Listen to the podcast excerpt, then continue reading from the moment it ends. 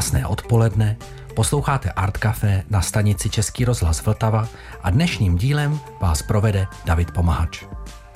Hutné beaty, silné atmosférické syntezátory, repetitivní melodické linky a nad tím vším zvuk příčné flétny a éterický vokál, který je chvíli až andělsky klidný, aby vás vtáhl do atmosféry. A aby se pak z důrazu na silné sdělení v textu proměnil v ostrý nůž, který se rychle zařízne do vašich emocí. To je velmi stručný popis pražského elektronického dua Basel, které tvoří Evelina Chiu, Polka s čínskými kořeny a její manžel, výtvarník a experimentátor Daniel Vlček, které dnes vítám ve studiu a budeme si povídat o tom, jak se potkali, o jejich novém albu s názvem We, jak vznikalo, co mu předcházelo a také o tom, jak jejich tvorbu a život ovlivnilo narození potomka. Ahoj Evelino. Ahoj. Ahoj Dane. Ahoj, zdravím. Řekněte mi na začátek, jak vy dva jste se vlastně potkali. Kdo to řekne? Já nebo ty? Já myslím, že ty, Evelino. Evelino, Já. řekni to. Dobře. Uh, takže vlastně v roku 2014 to bylo. Uh, takový švýcarský umělec, který se jmenuje Mark Divo, dělal v Bázlu, Švý- Švýcarsku. Dělal takové jakoby proti, proti událost uh, Art Baslu, což je vlastně velký komercia, komerční uh, veletrh umění. Mm-hmm. Tak on dělal takové jakoby protiudálost, v- pronajmul továrnu a tam pozval několik umělci, aby tam vystavovali, performovali, anebo prostě tam přijeli a zúčastnili se eh, té události. A pozval mě, já jsem v té době eh, nebyla umělkyní, jsem pracovala pro literární Pragenciu a pro Equespress vlastně, eh, sou, jako součást svých magisterských studium, že jsem byla ještě na Karlovce. A on mě pozval tam jako, jako takový jakoby člověk, který by tam prodával ty uh, umělecké a literární knížky a Dana pozval jako vytvarník a taky performer a měl performovat k mýmem filmu, jak bych to řekla, pornografické mýmé filmy z 30. let nebo 20. 30. leta, pornografie. Hmm, Eh, Vlastně tam, tam je taková skupina, eh, skupina lidí, kteří sbírají tyhle ty staré pornografické filmy. Jsou to němý filmy a oni po nás chtěli, aby jsme jim tam zahráli k tomu hudbu. Mm, takový živý soundtrack. Jako živý soundtrack tomu. No. A Mark mi prostě poslal e-mail, já jsem neměla auto eh, s lidma, které tam jedou. A já jsem vybrala si nějakého Daniela Vlčka, podle toho, že on jel v ten správný čas, co já jsem mohla, aby jsem, a jak jsem měla už volno v, v práci. Tak jsem mu zavolala, jsem se ho zeptala, hele, já jsem Evelina, eh, mám u tebe kontakt eh, od eh, Marka Diva, nevezmeš mě do Bázlu. A já jsem řekl, no ale možná, Možná. Jo, nevím, třeba budu mít místo. To je pravda, že Dan neřekl ano, byl takový uh, hodně, bych řekla, nespolehlivý. Já jsem eh, trošku na něho nadávala, jak jsem ho ještě neznala. Jsem říkala, jsem se ptala svého kamaráda, jako znáš ty nějakého Daniela Vlčka, ten je prostě nějaký vytvarník a prostě mě, mě mám vzít Bázlu, nebo říkal, že možná jo, ale vůbec mi teďka neodepis, odepsal na ten poslední mail, tak já nevím, jestli mám s tím počítat nebo ne, to je nějaký prostě nespolehlivý, ale pak nakonec to klaplo. To zní velice romanticky, teda tady to seznámení určitě. Hodně romantický. Řekněte mi, jak jste se vlastně dostali k hudbě? Kdy vás hudba začala zajímat? Dokážete to identifikovat ve svých životech? No, hudba mě vždycky zajímala. Já jsem hrála jako malá na fletně, jsem hrála, v, jak se říká, ne kapela, ale band jako v or- orchestře v škole. a jsem hrála klasickou hudbu a můj děda mě naučil noty uh, pravé ruky, no, to je treble clef jako na klavíru. A pak jsem měla hodiny klavírní lekce, ale asi je už jako od 16 nebo nějak takhle, jako moc dobře nehraju na klavíru. Ale jsem různě jakoby soutěžila v té klasické hudbě na fletně, jsem byla součástí uh, sboru, jako fletnovým sboru, jako v škole a tak dál. A hrozně mi se líbila hudba, ale vlastně jak moje celá rodina je taková hodně praktická, tak mi říkali spíš, aby to bylo tvůj hobby a spíš běž na něco, něčeho jako praktického. Tak jsem to hodně odložila, vlastně ten zájem o hudby a jsem studovala různé věci a pak, až jsem potkala Dana, tak jsem to oživila. Hmm. A jak se dostal k hudbě ty? Byl jsi takhle od dětství už muzikální? Já nad tím přemýšlím, ale vzpomněl jsem se na jednu událost, kdy mě mamka vzala na, na jednu diskotéku, protože můj strejda byl disc jockey. Nebo v podstatě ještě je občas. A to bylo někdy v osmdesátkách, když jsem byl malý opravdu. A, a vzpomínám si na ty barevné světla a na ty beaty, prostě na tu diskošku, která mi úplně jako dostala. A pak jsem se k tomu vlastně asi vrátil zpátky, protože eh, se jsem mě stal DJ, kolem roku 2000 jsem začal sbírat vinily a začal jsem jezdit prostě po diskotékách taky, jo, takže hmm. já jsem si pak uvědomil, že to někde asi zakořenilo a že, že, že to vlastně někde tam zůstalo. No. Chtěl jsi být součástí těch blikajících světel. Teda. Je, hrozně se mi to líbilo no, a do dneška vlastně to mám. S tím souzním, no, to, to, je, to, to, to je jako silný okamžik, který člověka, myslím, vtáhne hodně. Hmm. Vy jste v prosinci uh, loňského roku vydali druhý album, který se jmenuje We, tedy My, ale než se k němu dostaneme, tak si pustíme písničku z vaší první desky, mm. která se jmenuje I Draws the Line. A to vyšlo v roce 2017 a my si teďka pustíme skladbu Horizon.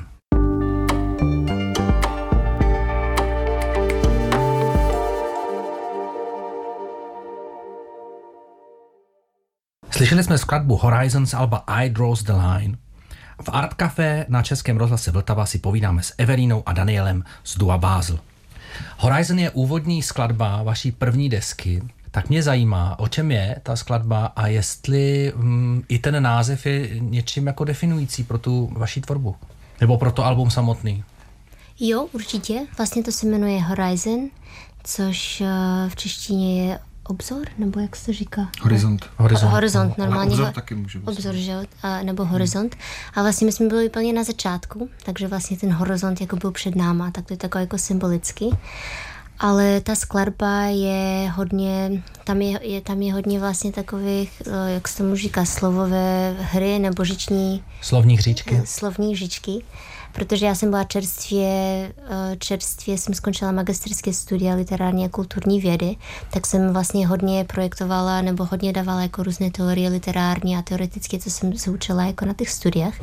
A pak jsem potkala Dana a chtěla, hrozně jsem byla do něho zamilovaná a chtěla jsem mu napsat nějaký love letter ale nechtěla jsem, aby to bylo tak jako najevo, že jo, jako mám tě ráda, chci tě pusinkovat nebo něco takového. Třeba to ještě přijde, že jo.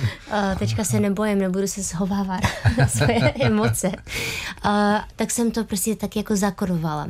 Jo, a vlastně ta písnička je o tom, že skrz jazyk nám se tvoří ta realita. A tam I draws the line, v, v angličtině I je vlastně jako oko, ale taky já.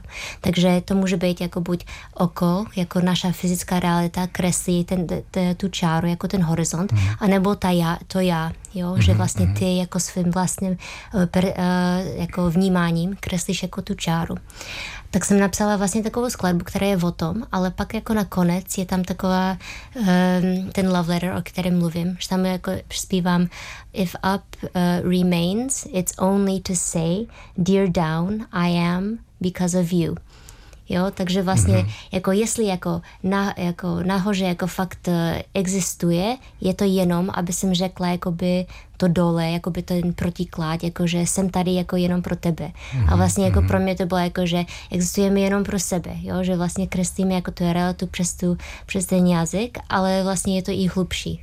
Takže ty se ptáš Dana, jestli je tam nahoře a pokud ano, tak, no. tak mu říkáš, že ty seš tady dole pro něj. No ne, ne, ne neptám se ho, mu říkám, že vlastně jakoby Eh, vlastně mu říkám, jako, že vlastně tu realitu jakoby tvoříme jako pro hmm. sebe. Jo? Já jsem to řekl záměrně, protože by mě jo. zajímalo, jestli, hm, co ti Dan odpověděl, když se to zeptal, jestli je nahoře, víš? Jo, já jsem mu to asi jako ani nevysvětlovala, o čem je ta skladba. No to mě já zajímá prostě, to, první, no. to mě zajímá, jestli ty si o tom věděl. že jsi dostal milostný, milostný dopis tady. No. V první skladbě vašeho prvního alba. Já si, myslím, že, no, no, já si myslím, že to prostě nebylo nutné, protože my jsme uh, tak rychle prostě skočili do toho vztahu. My jsme vlastně jako v tom bázlu uh, někde v noci Dan mi dal mikrofon a říkal, zaspívej něco do toho mikrofonu. A to bylo poprvé, co jsem držela mikrofon v ruce. Mm. A Dan říkal, mi se líbí tvůj hlas, tak uh, pojďme udělat projekt. A já jsem to jako měla asi nějaký hluboký prostě potřebu být v kapele, tak jsem řekla, OK, dobře, tak jo. A ty asi dva týdny později jsme se přestěhovali k sebe a od té doby jsme spolu. Takže si myslím, že ani takový jakoby zakorovaný milostný dopis dar nepotřeboval. No já jsem netušil, když jsem ti dal ten mikrofon, že to bude takhle seriózní, no. Jo, to je pravda taky. Já jsem neviděla, že Dan má asi pět nebo deset projektů a že pro něho jako se zeptat někoho, chceš udělat projekt ze mnou, to jako chceš si dát kafe. Já jsem myslela, že to je hrozně vážný. A jsem hned prostě řekla, jo, to je na co jsem čekala. No a máme z toho druhou desku. No. A nejenom to. no, Tak si ještě teďka hmm. připomeneme tu první desku s skladbou Green Punch. Hmm.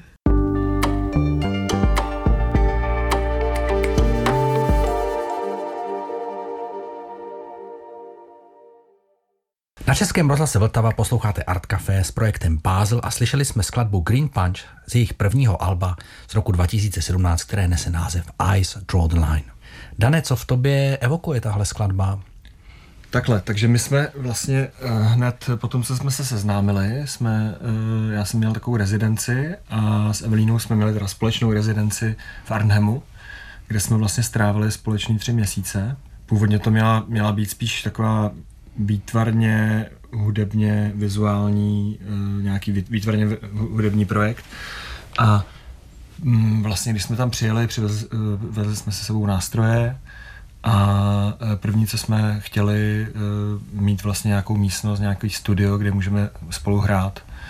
A začali jsme tam tvořit prostě tyhle ty skladby z původního místa, který byl takový bar, opuštěný bar, mm-hmm. který se jmenoval, takový snack bar, mm. jako, který v tom Holandsku bývá, tak ten byl jako opuštěný, ale zároveň tam dělali jednou za čas akce, takže to vypadalo trošku jak squat. A my jsme tam měli složený, složený ty nástroje, vždycky jsme někam schovávali. A pak jsme jako přes den jsme hráli, pak jsme je schovali zase, pak jsme zase se druhý den vrátili, byla tam hrozná zima. A tady ta skladba Green Punch, ten název je právě z toho, že my jsme si tam dávali potom nějaký občerstvení a ten Green Punch to byla limonáda, mm-hmm. která tam eh, v tom baru právě byla. Jo? Takže ten, to, z toho pramení ten A z čeho byla udělána? Jako... No, to právě nevíme, to je to možná lepší nevědět. No, mm. to, to, tam bylo, to, to bylo hodně... Nějaká magická limonáda. Nějaká prostě. magická limonáda prostě. Uh, uh, no nicméně s tím máme právě přesně spojený tyhle, ty, eh, tyhle ty stavy, že najednou se ti vyjeví přesní obrazy toho místa, vidíš ty souvislosti, vidíš, eh, potkáváš ty uh-huh. lidi, který jsi tam, jsi tam potkal před těma mhm. pár lety. Eh, pak jsme měli štěstí, že jsme se dostali ještě někam jinam, protože nám tady, ta, tady ten snack bar končil, úplně se jako musel vyklidit a my jsme se pak dostali do takového místa, Königsweg se to jmenovalo. To bylo bývalý militaristický eh, jako záložna americká, uh-huh. původně teda německá. Základna. Základna, teda jsem chtěl říct. Původně německá kdy ty domečky, které tam postavili, vypadaly opravdu jako nějaká osada, jako Aha. holandský domečky, ale pak, když si přišel blíž k tomu, tak si zjistil, že jsou normálně chráněný, že mají, že mají mříže ve oknách, mm-hmm. že jsou, mm-hmm. že jsou... Uh, to byl nějaký vojenský prostor. To byl vojenský prostor. Mm. vojenský prostor, který, který dostali k dispozici umělci. Mm-hmm. Udělali tam takovou uměleckou komunitu vlastně. No a my jsme tam v jednom z těch, eh, tady z těch budov získali takový malý prostůrek. Mm Eh, kde jsme se teda rozložili a každý den jsme tam pilně vlastně pracovali tady, tady na tom mhm. albu. A uh, já, jsem to, já jsem nikdy takhle t- vlastně ten seriózní projekt neměl, čili jsem nebyl zvyklý na to, že fakt uh, vlastně každý den uh, ně, něco produkuješ a že máš tu ambici vlastně vydat pak to celý album v nějakým jako balíčku. Hmm. A, uh, takže to bylo pro mě jako nová zkušenost všechno. Pojďme se posunout k té vaší druhé desce. Mm-hmm. Byl nějaký zásadní rozdíl v tom, jak jste přistupovali k tvorbě? Dokázali byste i popsat třeba rozdíl mezi, za vás, mezi prvním a druhým albem? Protože mhm. co já vím, tak eh, vlastně vy jste to album měli vydat mnohem dřív, zasáhla do toho pandemie, potom těhotenství, vlastně mm. pověstná danová preciznost a předělávání té desky. Mm. Jo, já si myslím, že ten proces té druhé desky byl mnoho víc mín koncentrovaný, že vlastně ty skladby jsme dělali během asi roku, jako postupně, během roku 2000 18 až 19 a pak jsme to všechno nahrali a pak přišla pandemie. Mm. A my jsme taky hodně jezdili na turné, takže jsme, jsme vlastně hrali ty věci, níž jsme je vydali, uh, což taky se stalo té první desce, ale ne až tak jako dramaticky, že jsme mm. jako mhm, vlastně dva mhm. roky už hráli ty věci a tím taky se ty věci hodně měnily.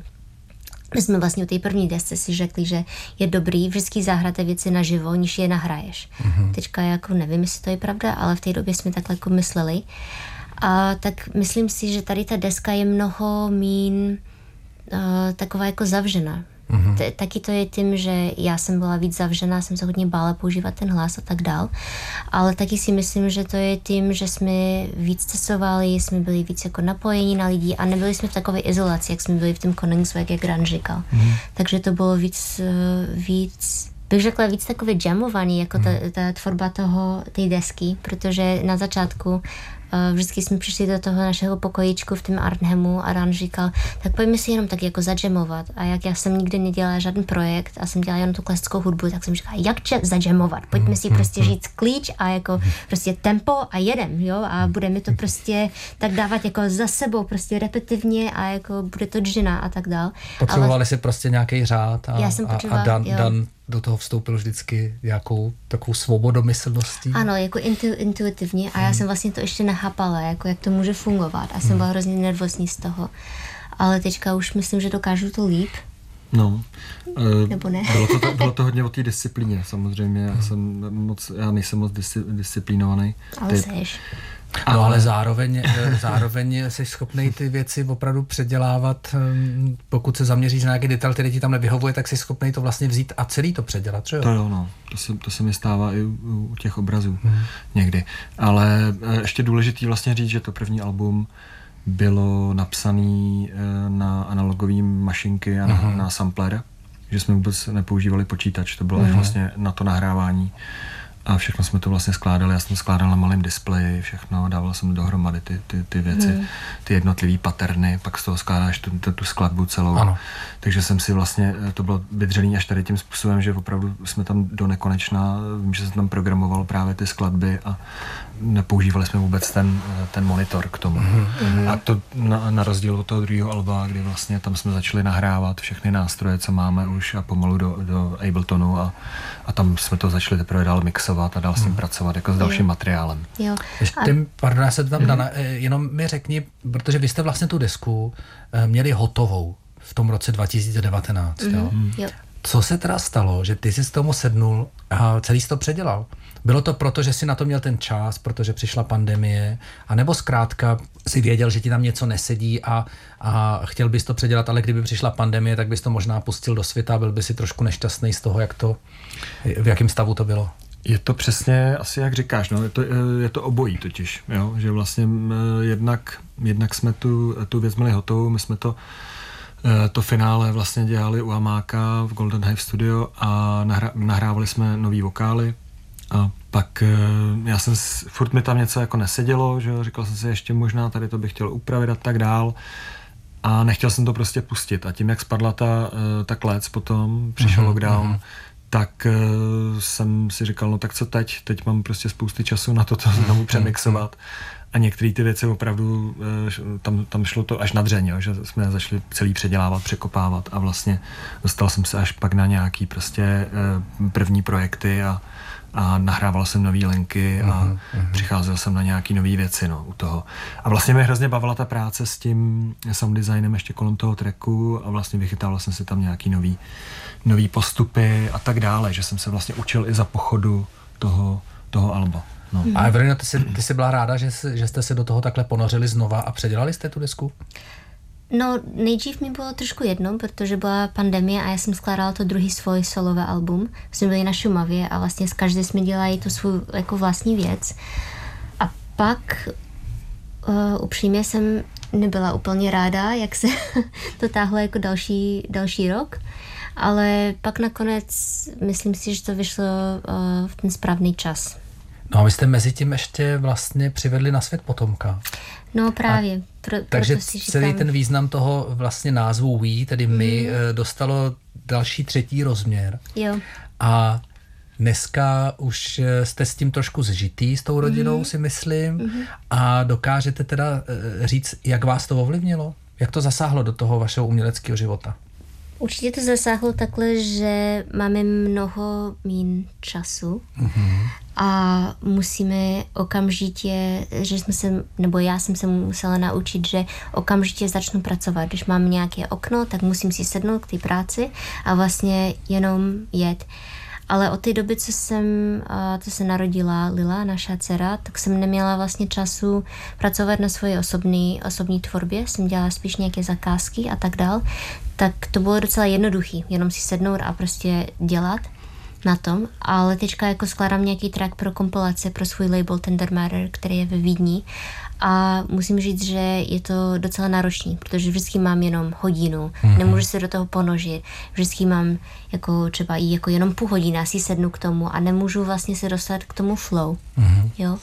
Ale musím říct, že to děcko samo v sobě je zdroj uh, kouzla a kreativity, takže Tina eh, dává jako strašně moc lásky a strašně moc energii, i když eh, fyzicky nemáš tu, tu energii.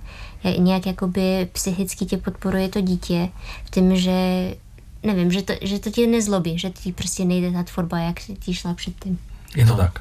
No a ještě vlastně ono se tam změní spousty, spousty věcí, že je to takový fakt jako transcendentální zážitek hmm, hmm, hmm. celkově, takže ty se vlastně během toho se kompletně mění. Už během toho těhotenství hmm. najednou se vlastně zjišťuješ, jak, jak dochází i tvoje jako psychika k nějaký transformaci pomalu, jak chceš být jako optimistický, chceš mít hmm. nějaký jako hmm. naději Rozumím.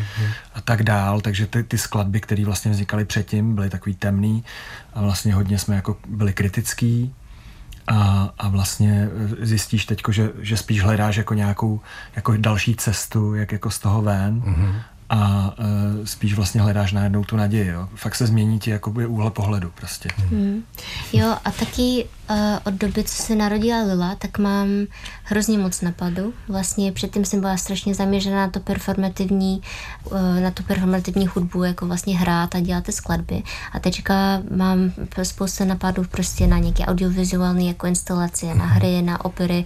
Vlastně, že jako expanduju, nebo vlastně jako ta kreati- kreativita se expanduje, že mám víc eh, napadů jako mimo toho, co jsem dělala předtím, ale uh, ironický nemám vlastně čas, jo, hmm. takže hmm. vlastně jako hmm. vždycky jdu s tím kočárkem a mám strašně moc napadů, říkám, ty jo, to by bylo skvělé, to by bylo skvělé, to by bylo skvělé, já si jako dělám ty no, notaty jako do telefonu, ale pak uh, nemám čas. Škoda, že jsem neměla tolik napadů předtím. A to je krásně řečený. To mi připadá, mm. že vám teda přitekla taková řeka vlastně další energie a dalších, dalších nápadů. To jo, ne. Tak se pojďme podívat na to vaše eh, druhý album, který vyšlo v prosinci uh, loňského roku, tedy 2022 a dáme si titulní skladbu We.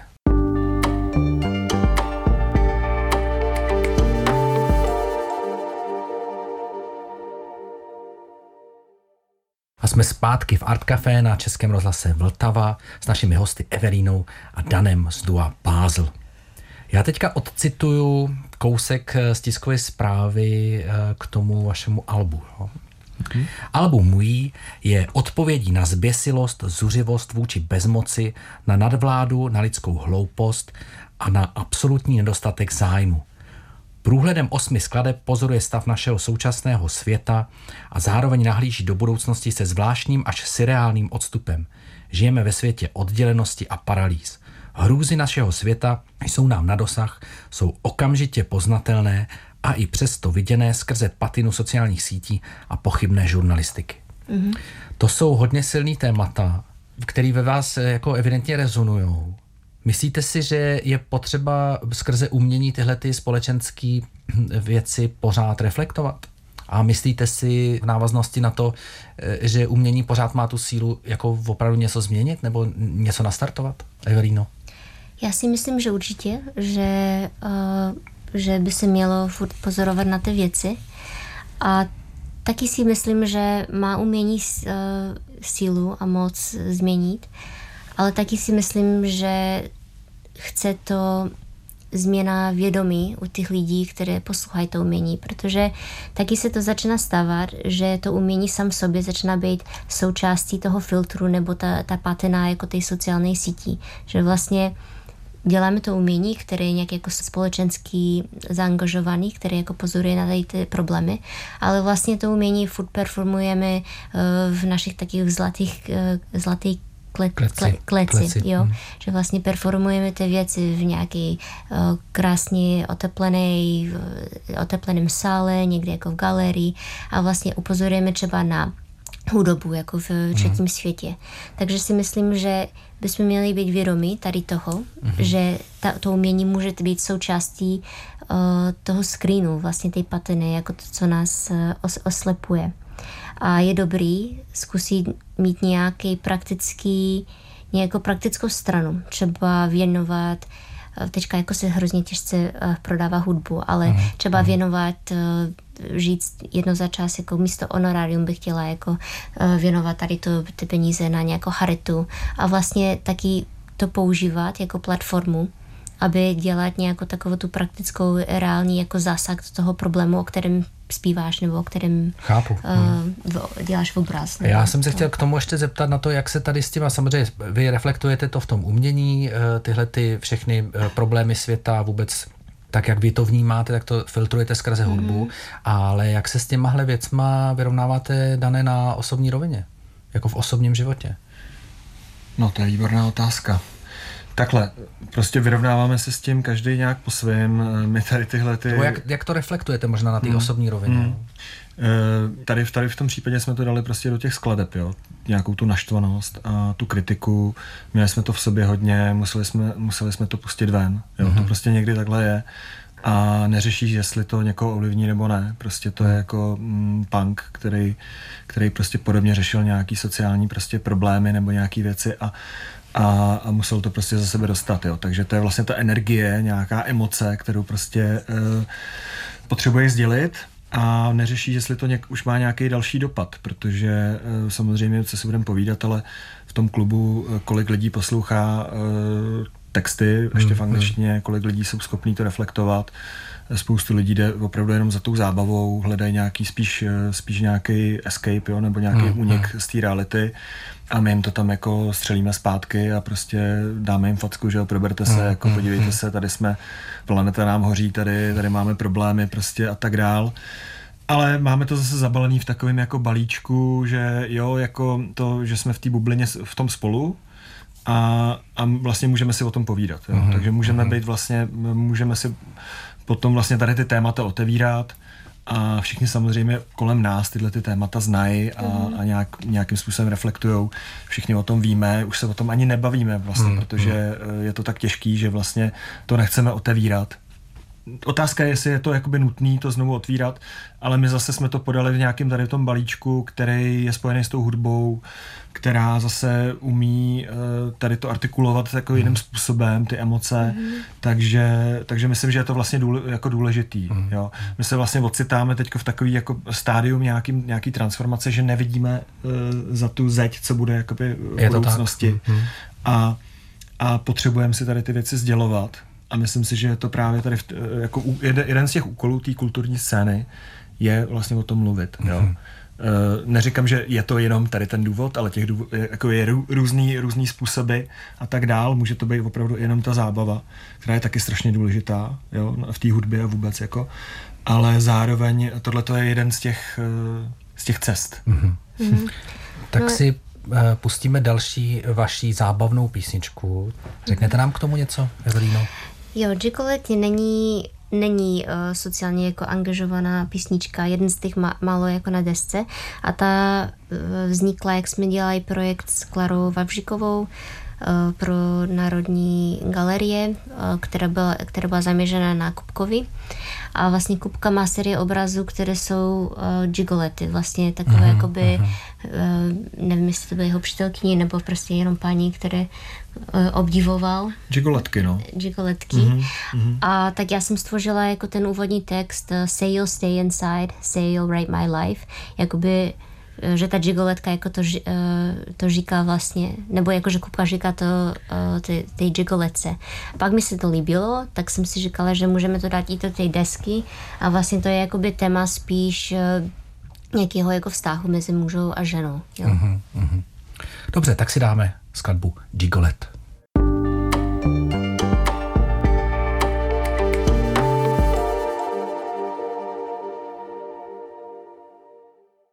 Povídáme si s dojem Bázel v Art Café na Českém rozhlase Vltava. Velký téma na eh, nezávislé scéně v současné době je podle mě udržitelnost. Ať už eh, z hlediska toho, jaký má cestování na koncerty, dopad na životní prostředí, mm. ale i z toho důvodu, eh, jak udržet tu profesi v nějakých smysluplných, férových podmínkách, aby z toho byla prostě slušná obživa. Ale ani jeden z vás tu hudbu nemá jako hlavní příjem, tu, myslím, tu autorskou. Mm-hmm. Evelina, ty děláš sound design mm-hmm. a, a věci, které s tím souvisí. Dan je zase etablovaný výtvarník. Mm-hmm. Dovedete si představit, eh, že byste se tou hudbou jako živili a případně hm, jak by to muselo vypadat? A jestli to vůbec byl pro vás někdy cíl, anebo jak se to proměnilo v čase u vás? Eh, určitě to byl cíl, to byl můj takový sen, když Dan mě oslovil, že bychom jezdili na turné a prostě tak já nevím, tři měsíce z toho roku jezdili na turné a pak jako ten zbytek tvořili ten, ten nový album.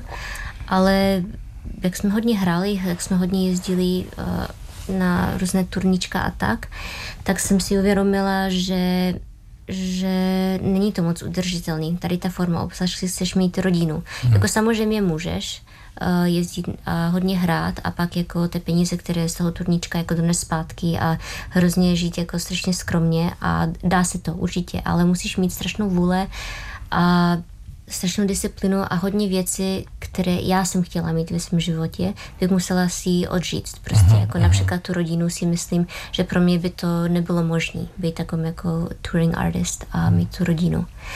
A myslím si, že je to možné když trošku přehodnotíme na, na té lokal úrovni, to, co jsme schopní, nebo to, co jsme ochotní dát jako do, do, do toho umění.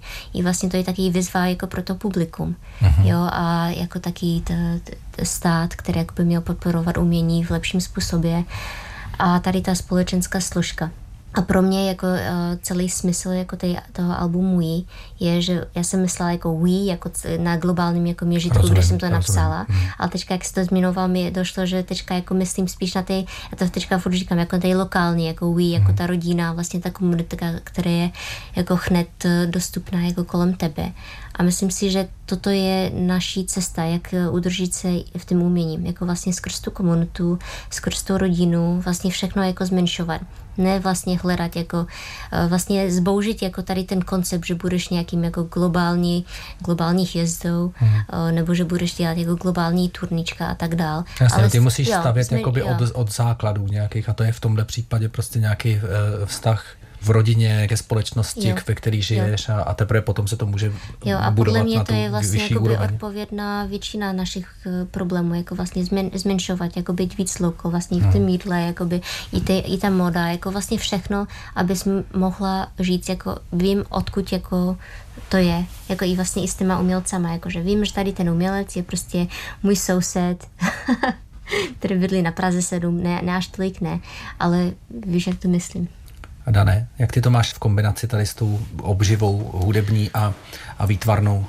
No já jsem to vždycky měl tak, že uh, jsem to rozděloval, tady ty věci. A vlastně, když jsme jezdili hodně, hodně hrát uh, třeba po Evropě, nebo byli jsme i v Kanadě, nebo tak, uh, tak uh, to bylo hodně vyčerpávající pro mě. A vždycky jsem to bral jako samozřejmě výlet zajímavý, uh, vlastně zkušenosti, uh, nazbíraný, ale zároveň jsem se strašně těšil do toho ateliéru a do toho klidu, kde nakonec budu, kdy tam budu vlastně soustředěný na nějakou svoji jakoby kontinuální práci. Mm ale zároveň to bylo i fajn, že eh, pro mě taky důležitý, že si trošku odpočneš od toho studia a že najednou vyjedeš ven někam mezi, mezi úplně jiný lidi, eh, potkáš nějaký, eh, nějaký zajímavý nový kamarády a tak dál. A vlastně vidíš i tu svoji práci z jiné perspektivy, z jiného úhlu a to je vlastně pro, pro mě strašně důležitý, takže vlastně se snažím i tohleto nějakým způsobem nacházet i teď, i když třeba tolik nehrajeme. A vlastně pro mě ta, ta, ta práce jako vizuální, vizuálního umělce nebo to malování nebo dělání, dělání výstav je vlastně, bylo vždycky na prvním místě. Mm-hmm. Jo? A tady ta druhá věc byla, byla vždycky vlastně pro mě jako nechci říct úplně jako hobby, vlastně bylo to jako ně, něco takového, jakože asi to je tím i tou tou, uh, že jsem si vyšel tyhle ty školy, které vlastně jsou zaměřené na tu výtvarku. Chápu. Takže, takže to bude jako seriózní věc, kdežto tu, té hudby jsem to vždycky bral jako, jako nadstavbu. A jestli dobře chápu, tyhle dvě profese se nějak eh, zvlášť teda neprolínají a ty vlastně, dalo by se říct zjednodušeně, že ty uh, u výtvarna odpočíváš od hudby a, a u hudby odpočíváš od obrazů? A nebo se to vzájemně propojuje. No. Já to mám eh, opravdu, že například eh, obrazy, eh, často mé obrazy vychází právě z, z nějakých terénních nahrávek nebo hmm. ze zvuků. Je vlastně Takže se přímo inspiruješ nějakou hmm, hudbou přímo nebo se, nějakým zvukem. No, já hmm. jsem vlastně v, tu, v jedné chvíli, kdy jsem se vrátil znovu k té malbě, někdy kolem roku 2009-2010, tak jsem začal právě přemýšlet nad tím, jak to spojit. Jo? Že jak spojit vlastně hudbu a, a vizuál a e, vlastně jsem si našel nějaký svůj jazyk, kterým v podstatě tu hudbu nebo zvuk můžu ilustrovat. Ať už je v tom nějaká, nějaký narrativ nebo nějaká myšlenka základní, nebo je tam více vrstev nějakého uvažování, tak je to podobný, jako je více vrstev zvuků nebo více Aha. vrstev hudby v nějakém zvu, nějaký zvukový krajině například. Ty už si, Dané, tady e, trošku narazil na nějaký odkaz na punk a vy máte na, na albu skladbu No Future. A to je opravdu heslo celého punkového hnutí prostě ze 70. let, který ovládlo tehdejší hudební svět a vůbec e, směřování tady toho. Co to pro vás znamená tohleto heslo? Co to nese jako u vás? Jak to rezonuje a hlavně jaký smysl má to vaše sdělení No Future? No tak pro mě No Future znamená tentokrát to, že e, my nevidíme, co bude v budoucnosti. Jo? My, my vlastně nejsme schopní vidět za nějaký horizont eh, v této chvíli. My jsme to, tohle to byli schopni například v těch eh, letech 90. kdy jsme ještě měli nějakou, e, nějaký entuziasmus a vlastně nějaký nadšení, tak jsme měli nějakou vizi, jo? měli jsme nějaký, prostě, nějaký cíle, ale v dnešní době vlastně to, co se všechno děje kolem nás, tak vlastně nejsme schopní uh, za ten horizont vidět. Máme před sebou nějakou stěnu, máme před sebou, jak jsem říkal, vlastně nějakou, nějakou zeď a nevidíme, co je zatím. Jo? Nacházíme se právě v nějaké fázi, kdy, uh, kdy se musíme ptát a, a musíme například právě čerpat z té minulosti, mm-hmm. například z toho punku, jo? A to posílat dál. Jo? Máme tady nějakou historii vlastně a my ji můžeme zpracovávat a otevřít a někam, někam ji zase poslat dál ale uh, nevíme, co bude prostě. Jo? Dneska hmm. je to hmm. tak divoký, že vlastně fakt nevíme. Evelino, co znamená tohle eh, heslo No Future pro tebe? No já jsem vůbec neviděla, že to je punkový slogan, já jsem punk jako neposlouchala, uh, takže pro mě No Future bylo prostě v té době, jak jsem to napsala v roku 2018, že není budoucnost, že já se zdávám a že vlastně všechno je hrozný a pesimistický a nemá smysl a v té době taky jsem nechtěla mít děti, jsem považovala ta téma jako pro mě zavřená, že nebudu mít ty děti, protože není ta budoucnost. Ale teďka vlastně spíš se soustředím na ten referen, který je jako no future, jestli nevstanem a nebudeme bojovat. Takže vlastně no future je pro mě spíš jako uh, takové heslo, které má za sebou to ale, uh, jestli ne, jo, no future, jestli neuděláme toto anebo toto. A ty jsi zmínil Horizont a No Future to máme, to Horizontem jsme začínali, eh, s skladbou No Future skončíme. Mm-hmm. A já vám moc krát děkuji, že jste přišli do Art Café. Přeju vám hodně inspirace a ať se daří vám a hlavně vaší hudbě. Končí pořád Art Café na Českém rozhlase Vltava s projektem Basel. Pořadem vás provázel David Pomahač a my skončíme stylově skladbou No Future. Děkujeme. Děkujeme moc za pozvání.